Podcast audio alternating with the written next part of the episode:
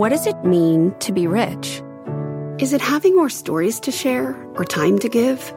Is it being able to keep your loved ones close or travel somewhere far away? At Edward Jones, we believe the key to being rich is knowing what counts. Your dedicated financial advisor will take a comprehensive approach to your financial strategy to help support what truly matters to you. EdwardJones.com slash find your rich. Edward Jones, member SIPC. I'm Brian Sullivan, and you're listening to CNBC's Worldwide Exchange. Our show airs live weekdays at 5 a.m. Eastern. Listen in. It is 5 a.m. at CNBC Global Headquarters, and here is your top five at 5. Stocks are looking to extend Friday's gains after doing something for the first time in nearly a month.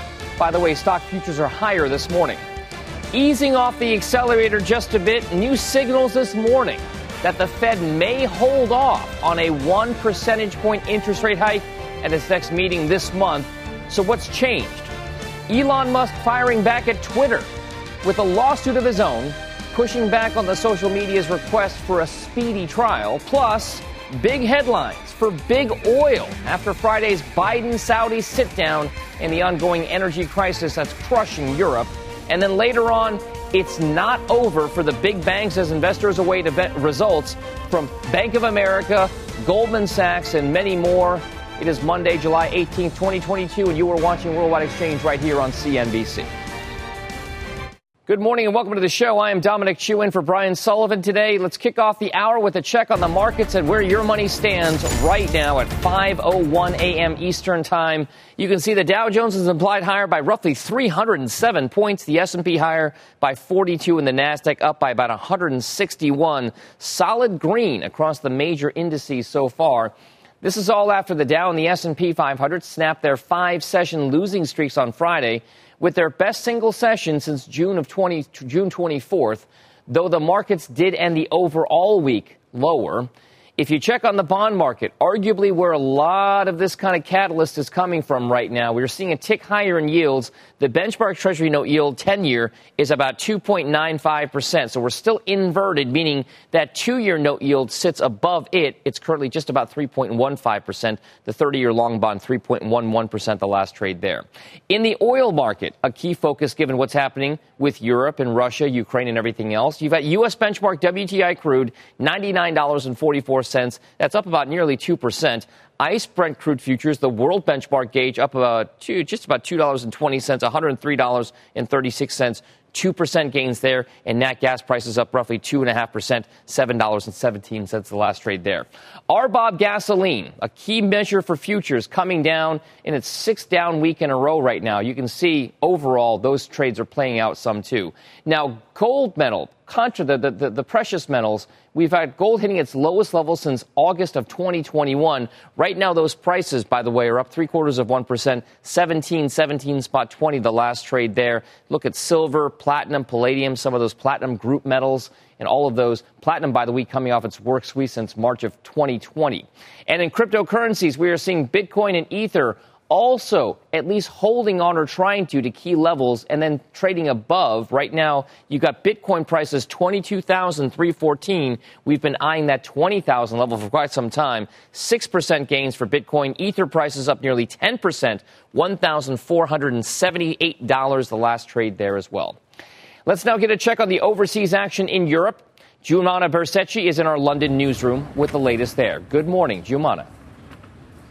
Good morning, Dom. Well, green is the theme today. We have uh, all of these indices uh, opening up the week in positive territory, broad based gains. A lot of these cyclicals are performing well today. It's a very big week for Europe. Remember, we've got the ECB meeting to, uh, to watch out for on Thursday. They're expected to hike rates for the first time in 11 years. So, uh, a big market moving event coming up on Thursday.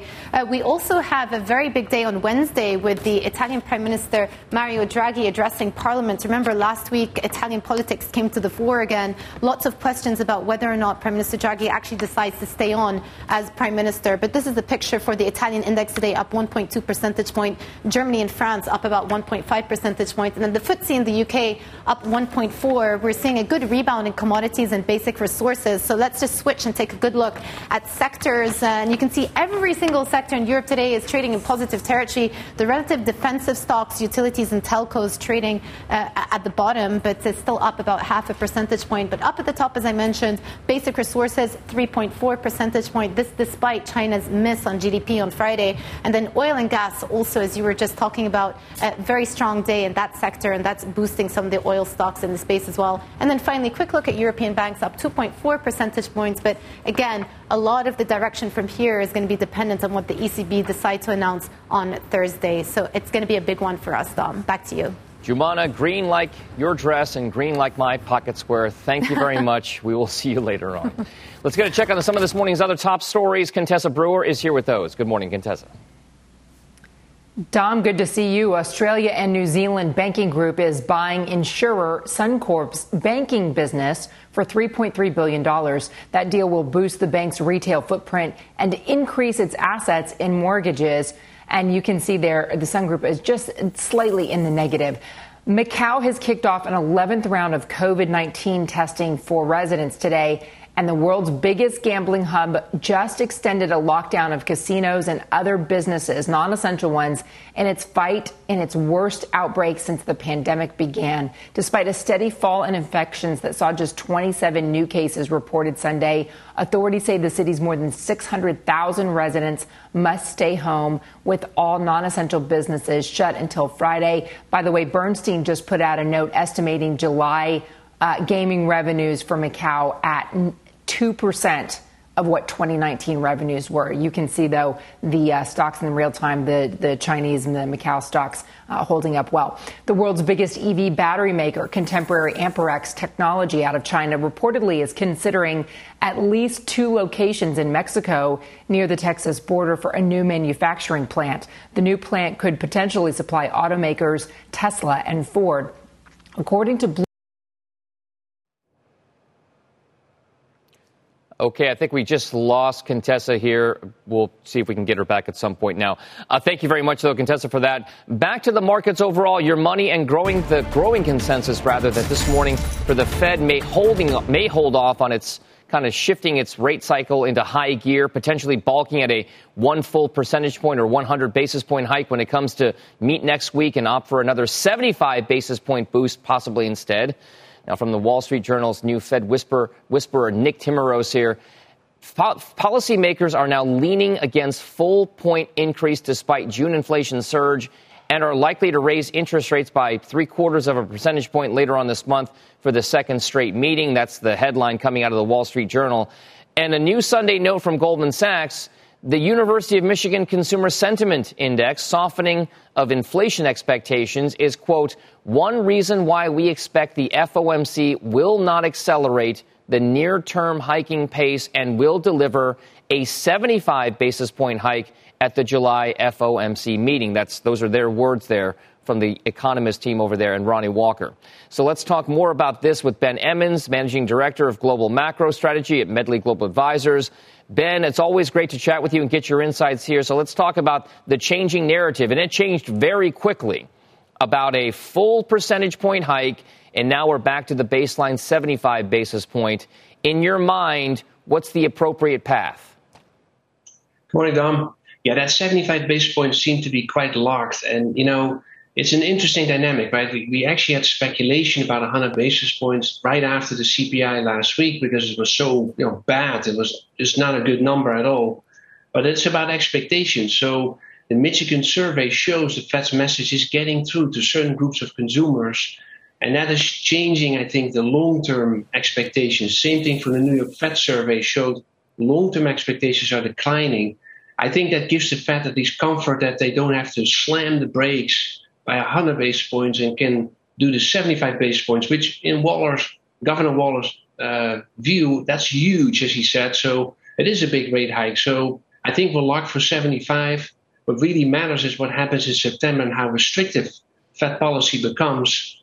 the market seems to be saying something like three, three and a half percent of a Fed funds rate by the fall. That seems right, but the data is also very important to watch because we are in a slowdown. So it all may change as we come fall. So, I mean, the, the timing is pretty good here. And, and what I mean by that is you have a meeting this month, and then you've got a break, right, in, in August, and then you come back for another meeting in September.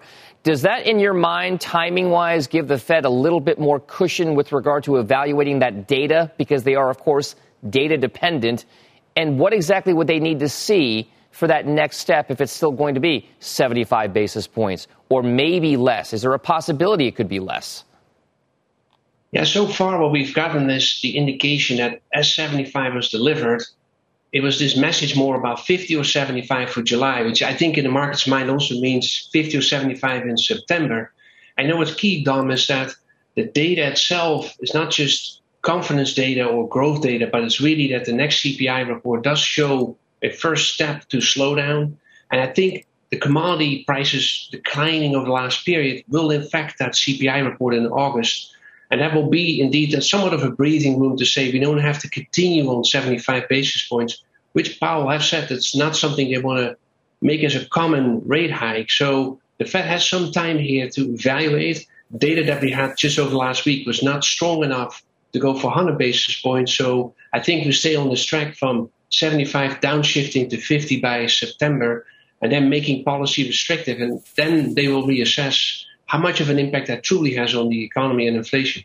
All right, speaking of economy, inflation, and everything else, we, we, kind of have an idea, at least, maybe an inkling, although it's very confusing right now, about the inflation picture here in America. I wonder what this story is like economically from the emerging market perspective, given what we've seen with the dollar value, the U.S. dollar, and its value versus just about everybody else out there. Is that dollar story not being played out enough right now? Are we not talking about it enough? Is it going to be a significant driver of not just what's happening here in the U.S. with our relative purchasing power, but also what's going to happen with the emerging markets and the strength of their currencies and economies? I think it's a major story, Dom. I, I think we're we're just seeing the effects from a strong dollar coming through, and over the weekend with the IMF World Bank meetings, it's now come, becoming a topic of discussion among policymakers. You know, to one extent, the dollar can strengthen, but if it gets too excessive, it puts a lot of pressure on emerging markets. They've borrowed in dollars, they have current account imbalances, and so that strain on the financial system globally, as the dollar gets even stronger, is really something that will also the Fed will keep in mind. By the way, they're not, I think, oblivious to a strong dollar, but at this point, the strength of the dollar has some dividends. We're seeing it playing out in the commodity market. That aside from supply demand dynamics, the dollar does have an impact there. And secondly, it's about basically a economy that's not yet in a recession. A U.S. economy is, is, I think, not sliding right now in a recession. So that strong dollar about Fed policy and U.S. economy too at least gives to the market some comfort that we're not immediately in a major contraction. All right, Ben Emmons with the macro big picture there. Thank you very much. We appreciate it, sir. Thank you. When we come back on the show, much more on these markets and what investors can expect from the likes of Bank of America and Goldman Sachs when they report their results before the market opened this morning. KBW's David Konrad is here with his top sector picks in financials as earnings season rolls on. Plus, Elon Musk not going down without a fight when it comes to his terminated Twitter takeover deal. But first, we are live from the Farnborough International Air Show with first on and exclusive interviews all day long from our own Phil LeBeau sitting in front of planes. He's got something special for us coming up next, Phil. Dom, I'm cooking in front of planes. It's going to it's going to top 100 here today in uh, the UK. We're going to be talking with Greg Hayes, CEO of Raytheon Technologies. That interview is coming up next. You do not miss want to miss what he has to say about the aviation market, the commercial market, inflation. A lot of issues to discuss with Greg. That's next on Worldwide Exchange. Ready for a new and exciting career challenge? At DHL Supply Chain, you're part of a team committed to creating innovative solutions for some of the biggest brands in the world. We're recognized as a best place to work, where people are valued, supported, and respected. DHL Supply Chain is hiring for a wide range of salaried operational and functional roles. Previous experience in logistics is welcome, but not required. All opportunities, no boundaries. DHL Supply Chain Apply today at joindhl.com. The market doesn't joke around, so why would you? Get serious. Choose Tasty Trade. Tasty Trade gives you the tools you need to make smarter moves. Dig into data with advanced charting, track profit accurately with order chain trackers, see risk clearly with curve analysis, and trade with low capped commissions, stocks, options, futures, and more. All on one platform. No wonder serious traders choose Tasty Trade. Join the club, genius. Tasty Trading is a registered broker dealer and member of FINRA and SIPC.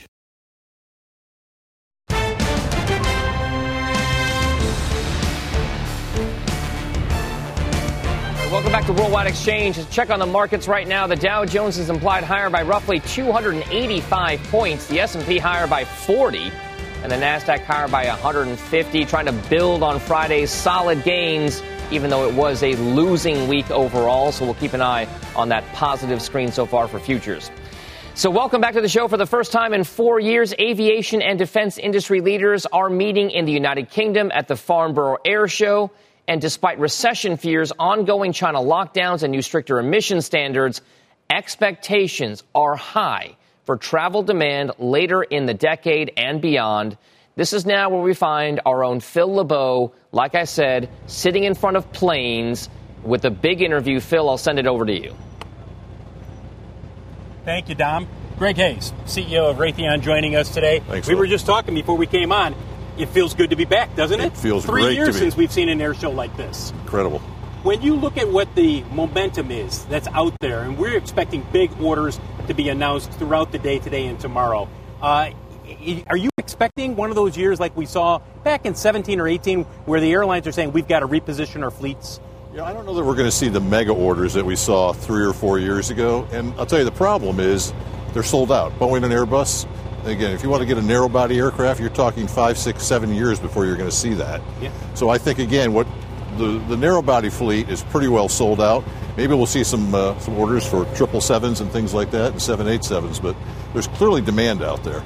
talk about the demand that you're seeing right now pratt and whitney engines you guys are going as fast as you can in terms of production but even as fast as you're going you're noticing the impact of the supply chain whether it's on the material side or on the human side in terms of the labor force that's- how that's it. challenging is it right now Oh, it's it's it is really difficult, Phil. I tell you, you know, we, we talked earlier in the year about the fact that it's an air show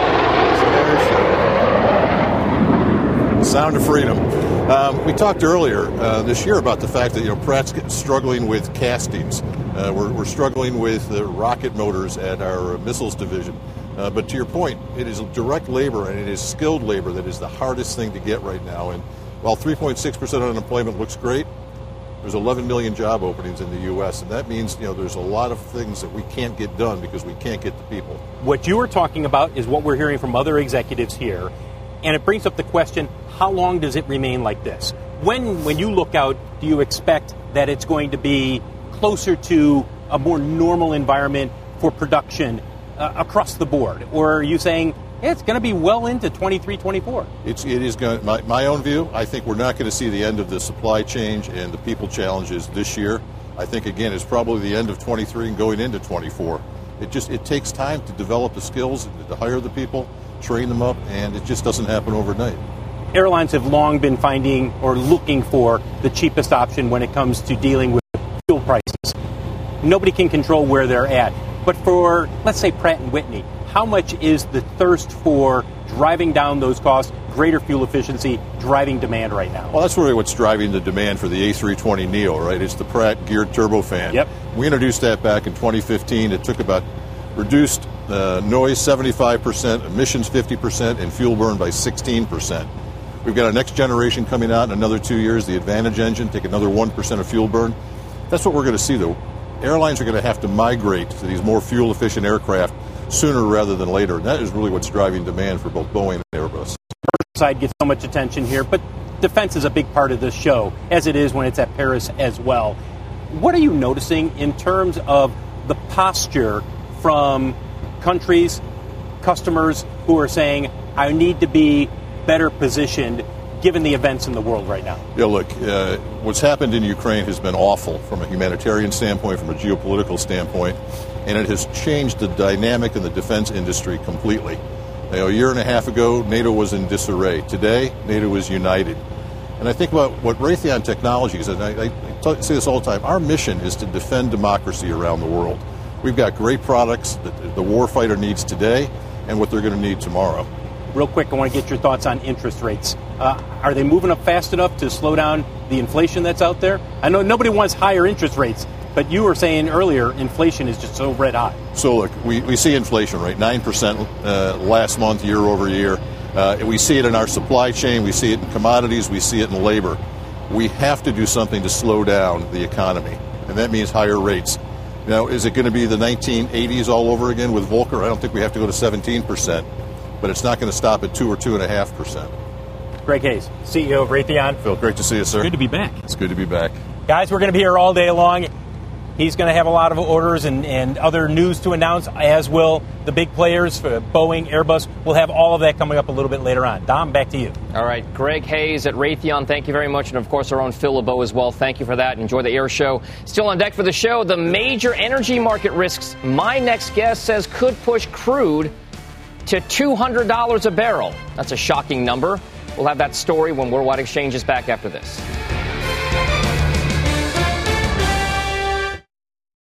Ready for a new and exciting career challenge? At DHL Supply Chain, you're part of a team committed to creating innovative solutions for some of the biggest brands in the world. We're recognized as a best place to work, where people are valued, supported, and respected. DHL Supply Chain is hiring for a wide range of salaried operational and functional roles. Previous experience in logistics is welcome, but not required. All opportunities, no boundaries. DHL Supply Chain. Apply today at joindhl.com.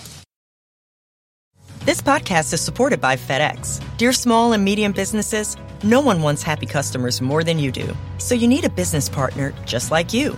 Like FedEx, who understands your passion for serving your customers because they have the same commitment towards you. That's why FedEx offers you picture proof of delivery, packageless and paperless returns, as well as weekend home delivery to 98% of the U.S. on Saturday and 50% on Sunday. See the FedEx service guide for delivery information. What's more, FedEx Ground is faster to more locations than UPS Ground.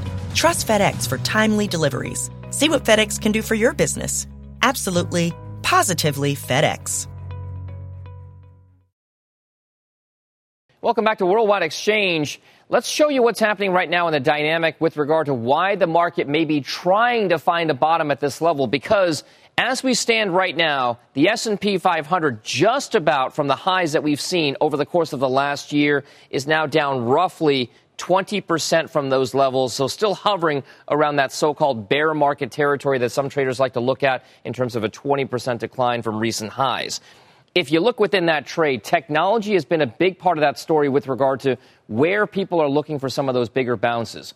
I will point out that over the course of the last few days here, we've seen some decent relative strength on a shorter term basis in semiconductor, computer chip stocks. The VanEck Vector Semiconductor ETF is up nearly 2% in the pre market right now. We're going to try to see if we can build on a three day winning streak for that particular part of the market in technology. It's seen by some traders and investors as one of those leading indicators of that overall tech trade. So something to keep a close eye on, that relative strength. Now, the reason why I pointed out is because if you look at other parts of technology, say cloud computing or software overall, we'll do it through the lens of ETFs. That VanEck Vector Semiconductor ETF on a one year basis, again, down about 11%, but cloud computing is down about 42%, and the tech software ETF is down about 30%. So VanEck Vector Semiconductor ETF has been holding up relatively well, and over the last week or so has been outperforming by a pretty wide amount over those cloud computing and software stocks. So watch that relative strength trade play out. We'll see if semiconductors can tell us maybe anything about what the trend for overall technology is going to be. So let's get a check on this morning's other top headlines now. NBC's Philip Mena is in New York with the latest there. Good Monday morning, Philip. Hi, Dom. Good morning. We have breaking news overnight out of Indiana where police are investigating a mass shooting at Greenwood Park Mall near Indianapolis. Authorities say a total of six people were shot after a lone gunman allegedly started firing in the food court. Four people were killed. The two people injured include a 12 year old girl. Authorities say a 22 year old Good Samaritan shot and killed the gunman. A scathing new report on the police response to the Uvalde, Texas school shooting, where 19 students and two teachers were tragically killed. The results of the preliminary investigation released by the Texas State House of Representatives found, quote, systemic failures and egregious poor decision making by all agencies responding to the massacre. The report also found officers failed to prioritize saving the lives of innocent victims over their own safety. Right now, Europe is gripped by a deadly heat wave that promises to get worse before it gets better.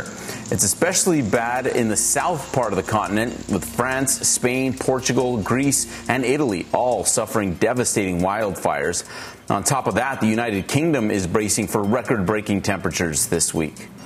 Finally, it was a historic day at St. Andrews at the Open Championship. Cameron Smith started the final round four strokes out of first, but the Australian carved up the course to set up a monster comeback.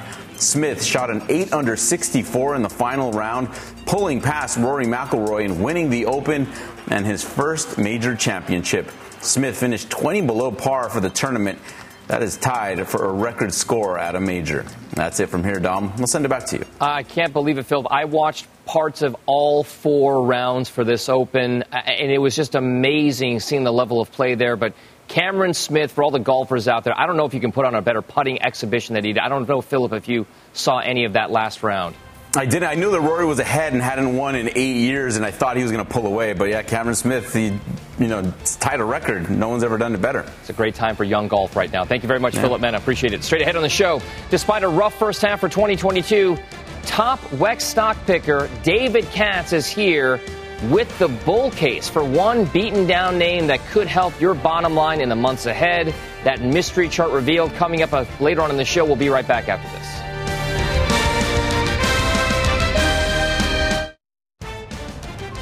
Futures popping as odds for a full percentage point rate hike by Jay Powell and company fall further out of favor.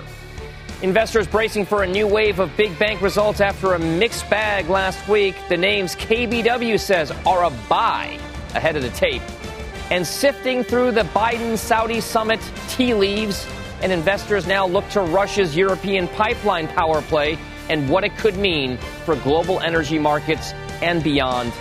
Monday, July 18th, 2022. You are watching Worldwide Exchange right here on CNBC. Welcome back to the show. I am Dominic Chu in for Brian Sullivan this morning. It's right around 5:32 a.m. Eastern Time here on the East Coast.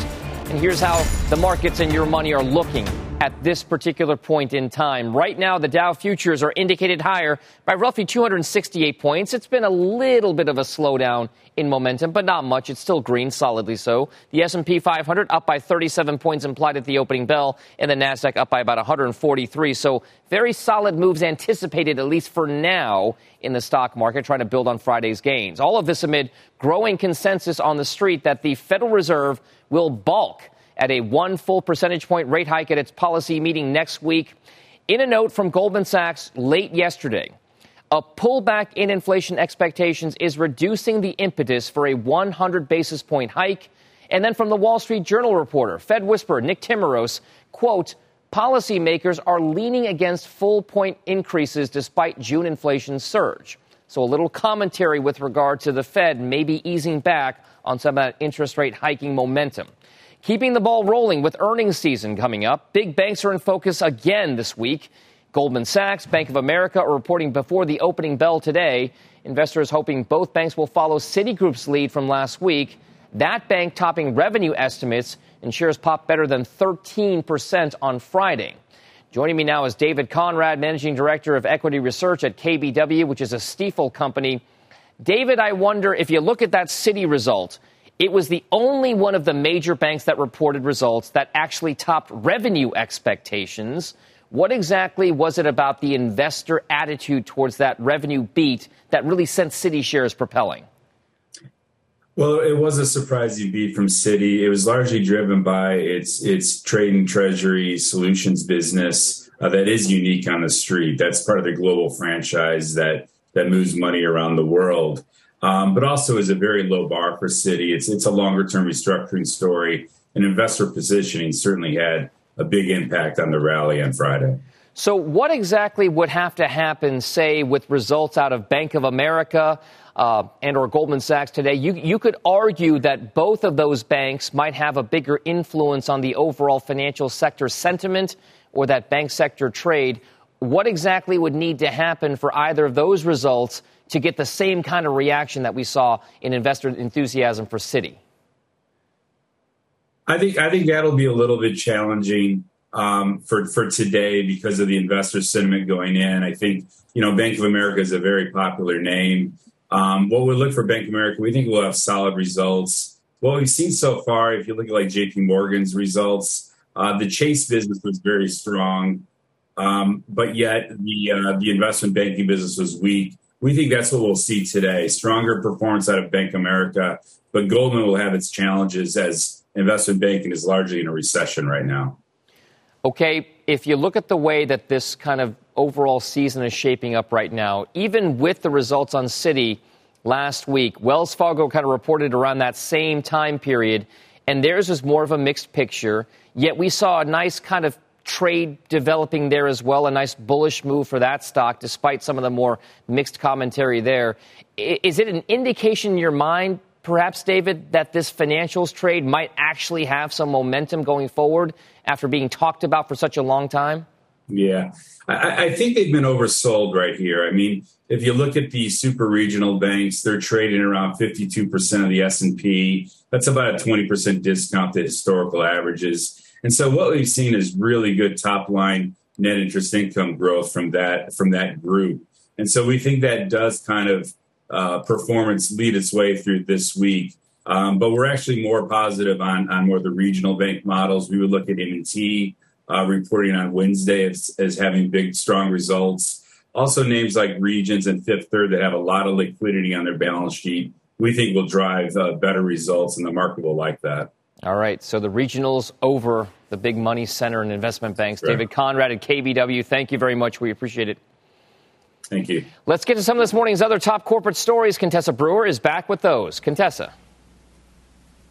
Good morning, Dom. Good to see you. Elon Musk late Friday filing a lawsuit opposing Twitter's request to expedite a trial over the termination of his Twitter takeover. Lawmakers, or lawyers rather, for Musk filed documents in the Delaware Chancery Court. It was his first public response to Twitter's suit, calling on the court to reject Twitter's unjustifiable request to rush this.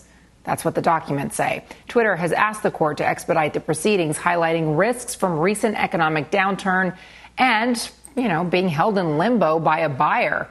The company requested a trial by mid September. You can see Twitter shares off half a percent in the early extended trade. All right, JM Smucker says its board of directors has approved a 3% dividend hike to $1.02 a share, set to be paid September 1st to shareholders of record on August 12th.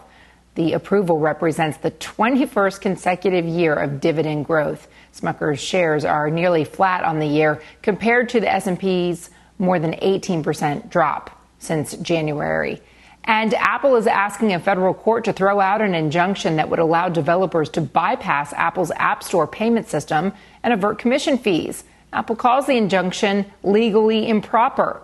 The request is part of Apple's lawsuit with Epic Games, insisting that Epic lost the initial trial last year because it presented a flawed argument and, quote, unfounded accusations of anti competitive conduct. We'll keep our eye on that, Dom. All right, Contessa Brewer, thank you very much for those headlines. Oil prices extending gains today with WTI prices and Brent crude up more than 2%. A weaker U.S. dollar and tighter supplies are offsetting worries about recession fears and then fresh COVID lockdowns in China that could possibly hit fuel demand. This is all happening as President Biden returns home from the Middle East this weekend, as expected. His trip to Saudi Arabia and the fist bump there, failing to secure a pledge to boost production to help bring down inflation. U.S. Energy Advisor Amos Hochstein telling CBS's Face the Nation the trip would result in oil producers taking quote unquote a few more steps in terms of supply. Investor attention now shifting this week to whether Russian gasoline flows and gas flows and nat gas to Europe will resume via that Nord Stream 1 pipeline. Maintenance is scheduled to end on Thursday. Separately, U.S. Treasury Secretary Janet Yellen says she had a productive piece of talks, or rather talks, on a proposed price cap on the Russian oil market at the meeting of the G20 finance ministers. So let's talk about all of this now with Bjorn Schieldrop, Chief Commodities Analyst at SEB. Uh, Bjorn, I, I wonder, we talk so much about the headlines here. We're already starting to see some signs of oil prices, at least, coming down and maybe demand being impacted.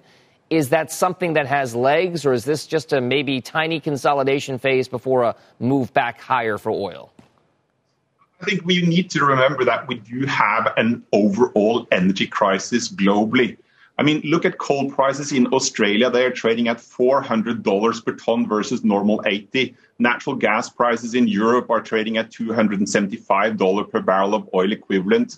And, uh, you know, we have more than $200 for natural gas, LNG in Asia in dollar per barrel of oil equivalent. So, you know, we're all focused on movements in the crude oil price, which has sold down on recession fears.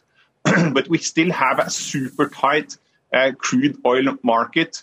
Um, with very, very strong backwardation, where uh, the price of the September contract versus October contract it has a premium of more than four dollars over the other.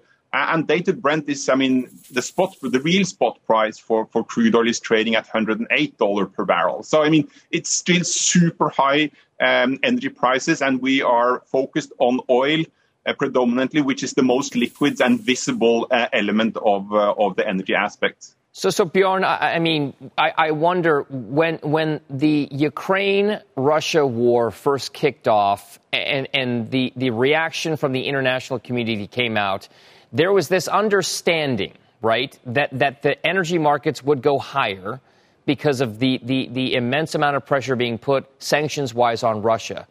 Do you believe as though the Russian energy story for both gasoline, crude oil, nat gas, and everything else is still the kind of linchpin, if you will, to the global energy markets right now? If, not, if, if something doesn't happen with Russia, what exactly then does happen to those energy markets as we approach that all important winter season?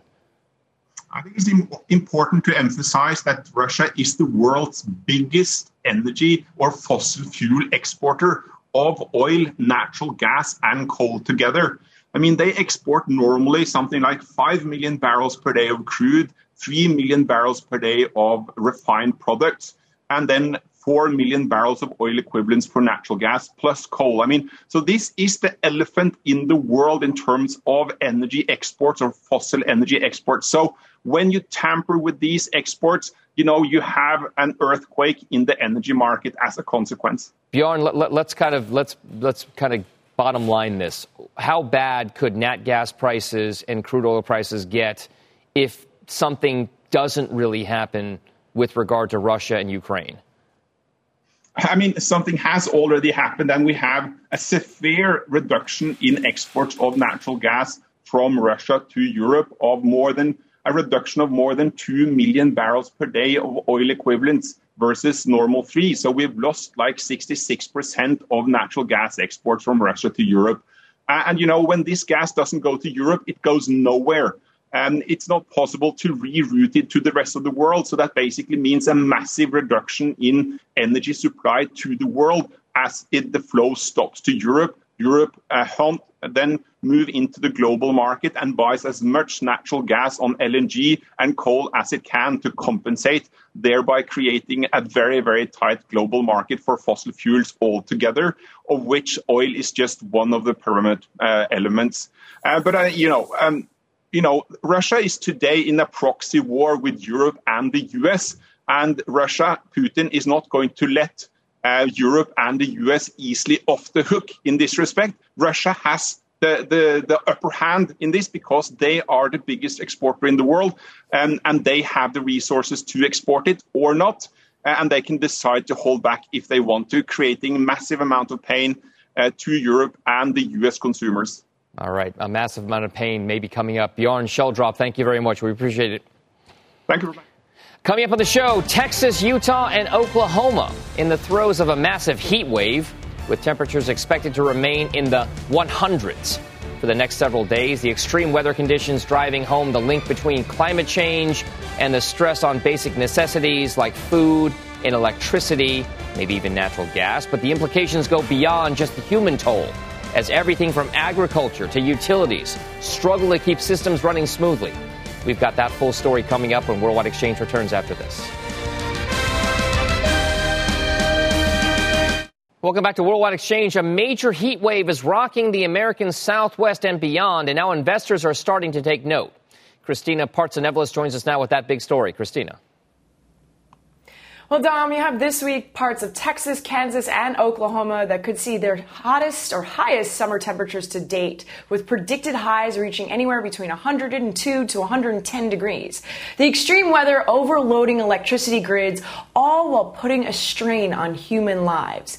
Natural gas is a main energy source to power electricity in Texas and elsewhere, and prices are soaring nearly 26% just in the past two weeks alone.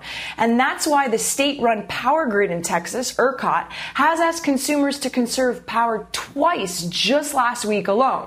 So the heat is driving up electricity prices, but blackouts and inefficiencies weigh on firms like NRG Energy, based in Texas, Enter, Entergy, which is, uh, has power production in the deep south, and then Exelon. All of these stocks you can see to screen negative month to date and hot and aging. The U.S. Department of Energy found that 70% of U.S. transition or transmission lines are more than 25 years old.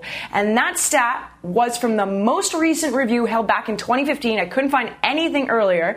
And lines typically have a 50 year lifespan, so you can understand how, how old a lot of these systems are. And then you may be wondering at home, what about solar and wind, you ask? Even though we've brought on a lot of new capacity in the form of wind and solar, that's not always always the most reliable uh, source of energy because um, you're really reliant upon the weather. And if the weather's not perfect, then you're going to lose out on some of that extra capacity. But solar power is still, still filling up a record share of power generation in Texas, and yet many companies have been under pressure lately on U.S. solar policies and a slowing housing market. Take, for example, SunPower on your screen, down 22% in the last three months alone. The iShares Global Clean Energy ETF had its worst week last week since March 2021, down about 5% just since last Monday. So it's a balancing act between natural gas, wind, and coal for utility firms and dangerous heat levels are testing power grids, Dom, like never before. All right, so Christina, I mean, so let's kind of thread the needle a little bit between that wind and maybe even the crypto mining side of things. I only bring it up because we've talked about a lot in the past how much energy it takes to mine some of these crypto projects. Is there an issue there that yeah. needs to be dealt with? Well, they're, they're, almost like two separate issues. The fact that crypto miners, they have industrial crypto miners in Texas, a lot of them over there because electricity is cheaper. They've already been asked to shut down or to really conserve energy. That's created a drop in mining. That's affected GPU prices, which are the graphic cards. So that's one problem. And then the other problem is the wind. There is, because the heat is so heavy, there's been a lack of wind. So unfortunately, these power grids are unable to rely on wind, which is a resource for them. And then the same thing with solar. You have so much, the heat, some of the products uh, expanding. You need the manpower to go out there and fix some of these solar panels. So unfortunately, it's not always reliable despite having other alternative resources to natural gas. All right, Christina Partsinevelos with that big story on the heat wave in America right now. Thank you. On deck for the show, stock picking with Matrix's David Katz, to the beaten down names on his shopping list that might turn the corner in the second half of 2022. That story when we come back. All right, welcome back. What you're seeing there is a very busy week ahead for traders and investors as earnings season really kicks into high gear. You've got earnings reports from all the big ones. We mentioned Goldman Sachs and B of A today, also IBM later on today. It's Johnson & Johnson, Netflix, Halliburton, Lockheed. Tomorrow, Wednesday is Tesla and United Airlines. Thursday is AT&T, Travelers and American. And then Friday, you've got American Express, Verizon, and Twitter. That should be an interesting one. So, a very busy week ahead. So, now to the trading day amidst all of that framing. You've got futures poised for some solid gains at the opening bell. The Dow is implied higher by 245 points. David Katz is the chief investment officer at Matrix Asset Advisors. Uh, David, I wonder, did you feel better about what you saw at the end of the week last week on Friday? Does that make you feel as though you want to put a shopping list to work? Well, Friday was a, a nice indication because you had earnings season start off with the banks, and banks generally were okay to mixed, but the market looked through the negatives and really focused on the positives. So you had a lot of banks rally. So the hope is that earnings season isn't going to be blockbuster, but rather the market is going to take it in stride and look toward the next six to 12 months. If that's the case, we're feeling pretty good about stocks. So we would be buying any sort of weakness. We wouldn't chase days like today, but we do think a year from now, stocks are going to be significantly higher. Now's a good time to start to look at playing offense rather than defense. All right, so if it's offense rather than defense, where is the offense that you want to play? And are those offensive parts of the market that you want to buy into contingent upon Fed policy? Well, we think inflation is definitely starting to break. The Fed is not going to talk about changing their policy or being less hawkish like next year yet, but we're seeing commodity prices come down. We're seeing labor uh, wage inflation come down. Real estate prices are slowing. You're going to see Walmart and Target discounting because they've got this excess inventory in apparel and home goods. So we think inflation is going to start to go lower. That's going to allow the Fed to be less hawkish next year. That's pretty bullish for stocks. And you want to buy stocks six months in advance to really starting to see those numbers turn. We think that's time is about now. All right, so that six to 12 month time frame that you're talking about lends itself to what kind of trade? Is it technology and media and communication services, or are you going to stick with kind of what's been working ish? And I say ish because energy was great for the last 12 months, except for the last maybe three. So we're expecting rotation. So things like consumer staples, which have done exceptionally well, probably is a source of funds. We'd be putting money into financials, technology, communication services that you just mentioned, some select, some select med technology type companies. Uh, what you want to look at is companies that have good long-term growth and earnings trajectories, but are selling under 15 times earnings. And there are really a lot of those type of companies. So if you can take that longer term perspective, you're able to buy great businesses, very attractive prices. Historically, that's been a formula for success. So, David, that begs the question. You open the door. What's on the shopping list? What types of stocks are you looking at? So some fallen growth companies, we like bookings right now. They are a reopening play. The company is down with the Nasdaq uh, sell-off very significantly. The stock sells at about 14 times next year's earnings. Air Products is a very good industrial. It also is a green energy play. You're getting that at a pretty attractive price with almost a 3% yield. FedEx had a very good earnings update uh, about a week or two ago. The stock selling at under 10 times earnings. You have new management who's focused on profitability and improving margins. Medtronic is a med tech company, sells at about 14 or 15 times earnings, also with a 3% yield. So if you look at those companies, they're really good businesses, good outlooks at very attractive prices. Last, we like the banks a lot right here. So Truist or US Bancorp, uh, very good company, 4, uh, 4% yield, under 10 times earnings. All right, so a good little shopping list there from David Katz. Thank you very much. Have a great day, sir. You as well. Thanks a lot. All right, that does it for us here on Worldwide Exchange. Check out the futures market right now because it's pointed to some solid gains at the opening bell. The Dow is implied higher by 250 points, the S&P higher by 35, and the Nasdaq higher by 141. We'll see if those gains from Friday can be built on. Keep it right here. Squawk Box picks up the coverage coming up next. You've been listening to CNBC's Worldwide Exchange. You can always catch us live weekdays at 5 a.m. Eastern only on CNBC. This podcast is supported by FedEx. Dear small and medium businesses, no one wants happy customers more than you do. That's why FedEx offers you picture proof of delivery, packageless and paperless returns, as well as weekend home delivery to 98% of the U.S. on Saturday and 50% on Sunday. See the FedEx service guide for delivery information. FedEx Ground service is also faster to more locations than UPS Ground. See what FedEx can do for your business. Absolutely, positively FedEx.